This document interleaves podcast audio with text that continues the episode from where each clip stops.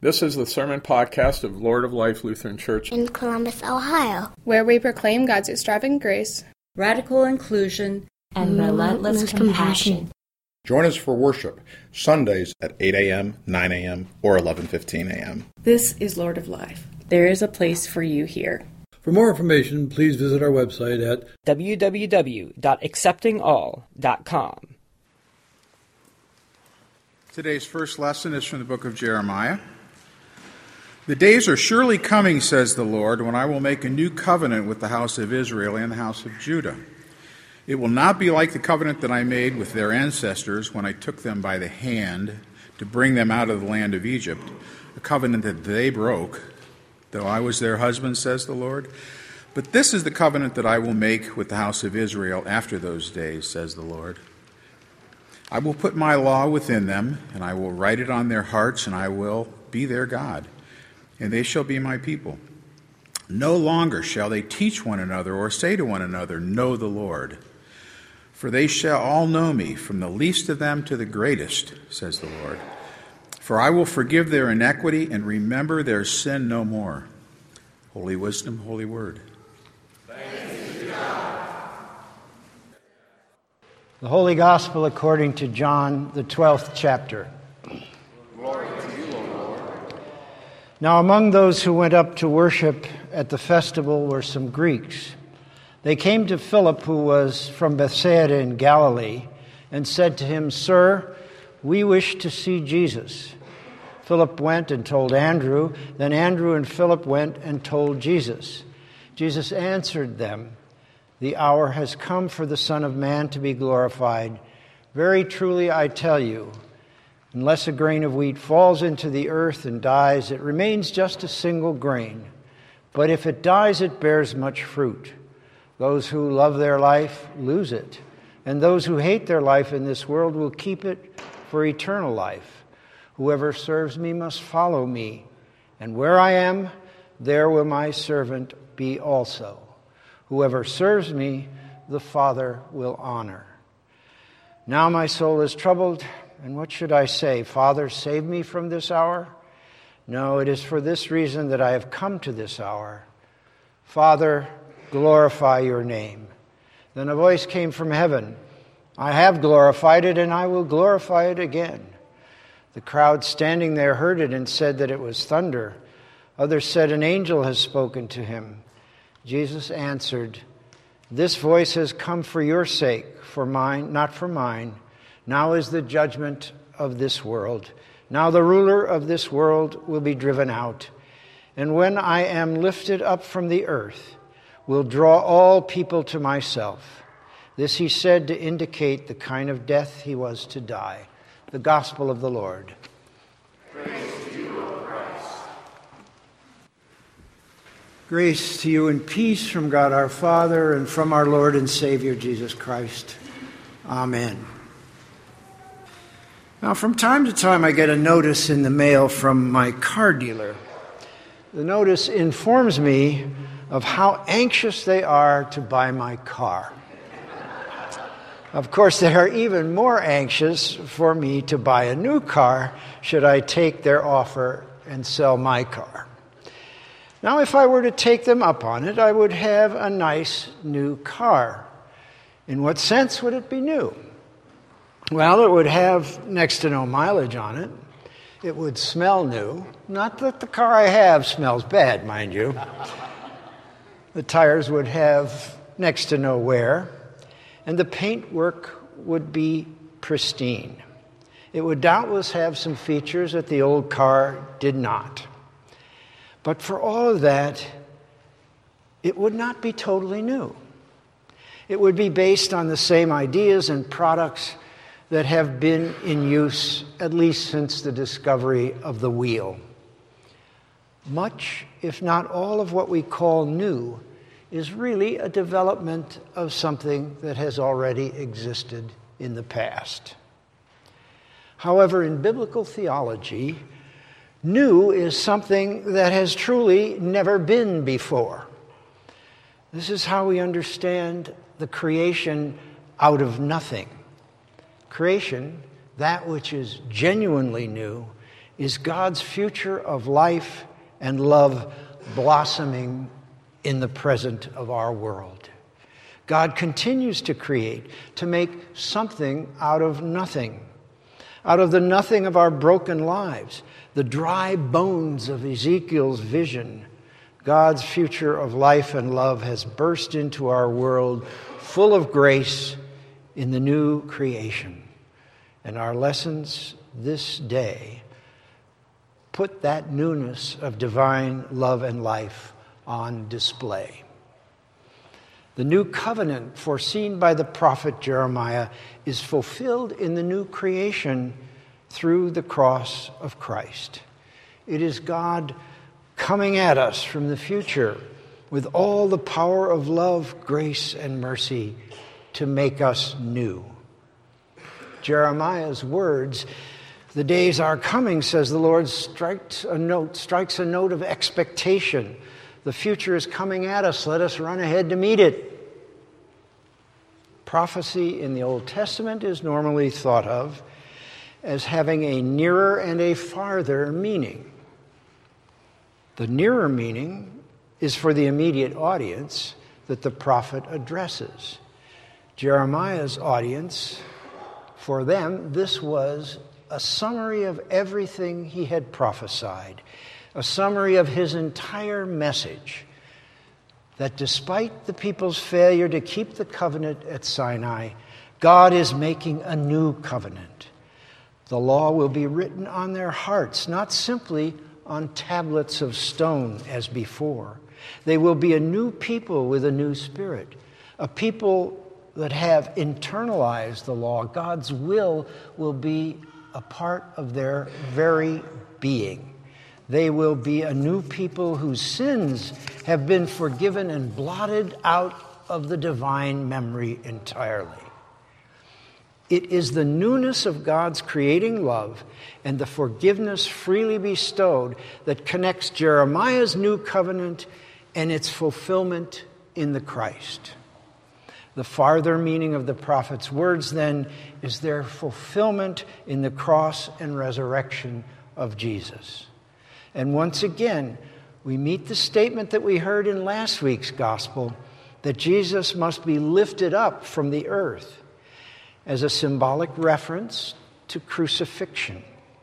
But here we also hear him say that lifting up, I will draw all people to myself. Jeremiah's prophecy spoke a promise to Israel. The fullest meaning of that promise, revealed in the Christ, is now the outreach of grace to all people.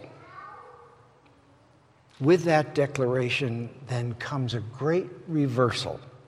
The condemnation of Jesus to death on a cross is not the defeat that it might have seemed to be. Rather, it, it spells the defeat of the forces of evil that rule the world out of the chaos and nothingness of sin and the demonic forces of evil, there is in Christ a new creation and a new people, a truly new covenant. God's creating and life giving, life giving love coalesce, coalesce with God's mercy and forgiveness to make something out of nothing, life out of death. As the prophet imagined, and the followers of Christ have come to realize the grace of God that makes us new transforms our relationship to God's law. God's law of love for neighbor is not something we look upon with fear of failure, but rather something that has become a part of us, something we can embrace with joy because God has embraced us with love. As followers of Jesus, then, we are shaped by the Spirit in the virtues of love. Well, what are those virtues? First, there is a humility that is without pretense and open to all. Jesus told his disciples that they were not to lord it over one another, but rather to be servants, as he himself had set aside his power to become our servant. Love, then, too, has a sense of solidarity with others in their suffering and their needs. God with us in the incarnate Son has not only shared our suffering, but also even our sin and our death. This is solidarity in the ultimate form. Love has a spirit of mercy, a spirit of mercy that is ready to forgive, just as God in love for our broken humanity is endlessly forgiving. Love is endowed with a spirit of peacemaking that seeks reconciliation wherever possible and supplies the ways of peace in our supports the ways of peace in our public servants. God was in Christ reconciling the world to God's own self, St. Paul tells us, and entrusting to us the ministry of reconciliation. Love is possessed of a deep sense of justice and is ready to give support to the oppressed and the marginalized. The plight of the poor is uppermost on God's agenda, both in the Old Testament and in the New Testament. Love has the courage to stand up for the gospel when faced with the loveless distortions of the Christian faith and life. Love has the courage to challenge racism and sexism and discrimination on the basis of sexuality. Jesus challenged the distortions of God's word and the oppression of those on the margins of society all the way to the cross. There, these are some of the virtues of love's character, and they all refer back to the Christ who exemplifies them perfectly love's virtues have a thirst for action. It is not virtue if it is not active in the ways of love. However, how that works in life may be difficult to discern, for we are each we each have our own limits and our own aptitudes. When I was about 10 years old, there was a street called Catalpa Avenue that connected my block with the streets where my friends lived. So I regularly rode my bike down Catalpa to get to my friends. And Catalpa was not paved, but was covered with gravel. One day, after a fresh coat of gravel had been put down, I made my usual trip. My bike tires skidded badly on the loose gravel. I went over, my arm gouged into the gravel, and the bike fell on top of me. I lay there crying and bleeding, and a woman who saw the accident was walking by, and she said to me, Just pray, young man, just pray. And she went right on walking. Now, there was no doubt she was a person of faith. But it seemed to me that she had failed the Good Samaritan test.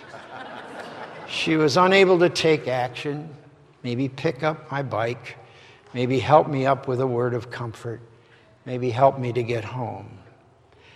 But I've also thought since that time, maybe that was the best she was capable of. She could have said nothing. Perhaps it was just too uncomfortable for her to give direct assistance. So there's a double meaning to this story. Love responds, but for whatever reason, we sometimes find it hard to know how. So now I wonder what, what, what would I have done? What in the many years since that time have I done or failed to do when needs were presented? We shouldn't just pray, unless things are totally beyond our, our involvement, but we should pray for the courage of love, the courage which activates all love's virtues. And so says Jesus in our gospel Whoever serves me must follow me, and wherever I am, there will my servant be also. So as we pray for the courage to love, courage of love to follow Jesus, Jesus is there with us. Jesus is there with us. The Greeks came to Philip and said, Sir, we wish to see Jesus. As a little boy in Sunday school, I recall the teacher saying that if we fold our hands and close our eyes real tight, we can just see Jesus. I was pretty sure I was the only little kid who didn't see Jesus. I now know that until that blessed time when we shall see face to face, whenever love flourishes and the grace of God flows, we shall see him in each other. Amen.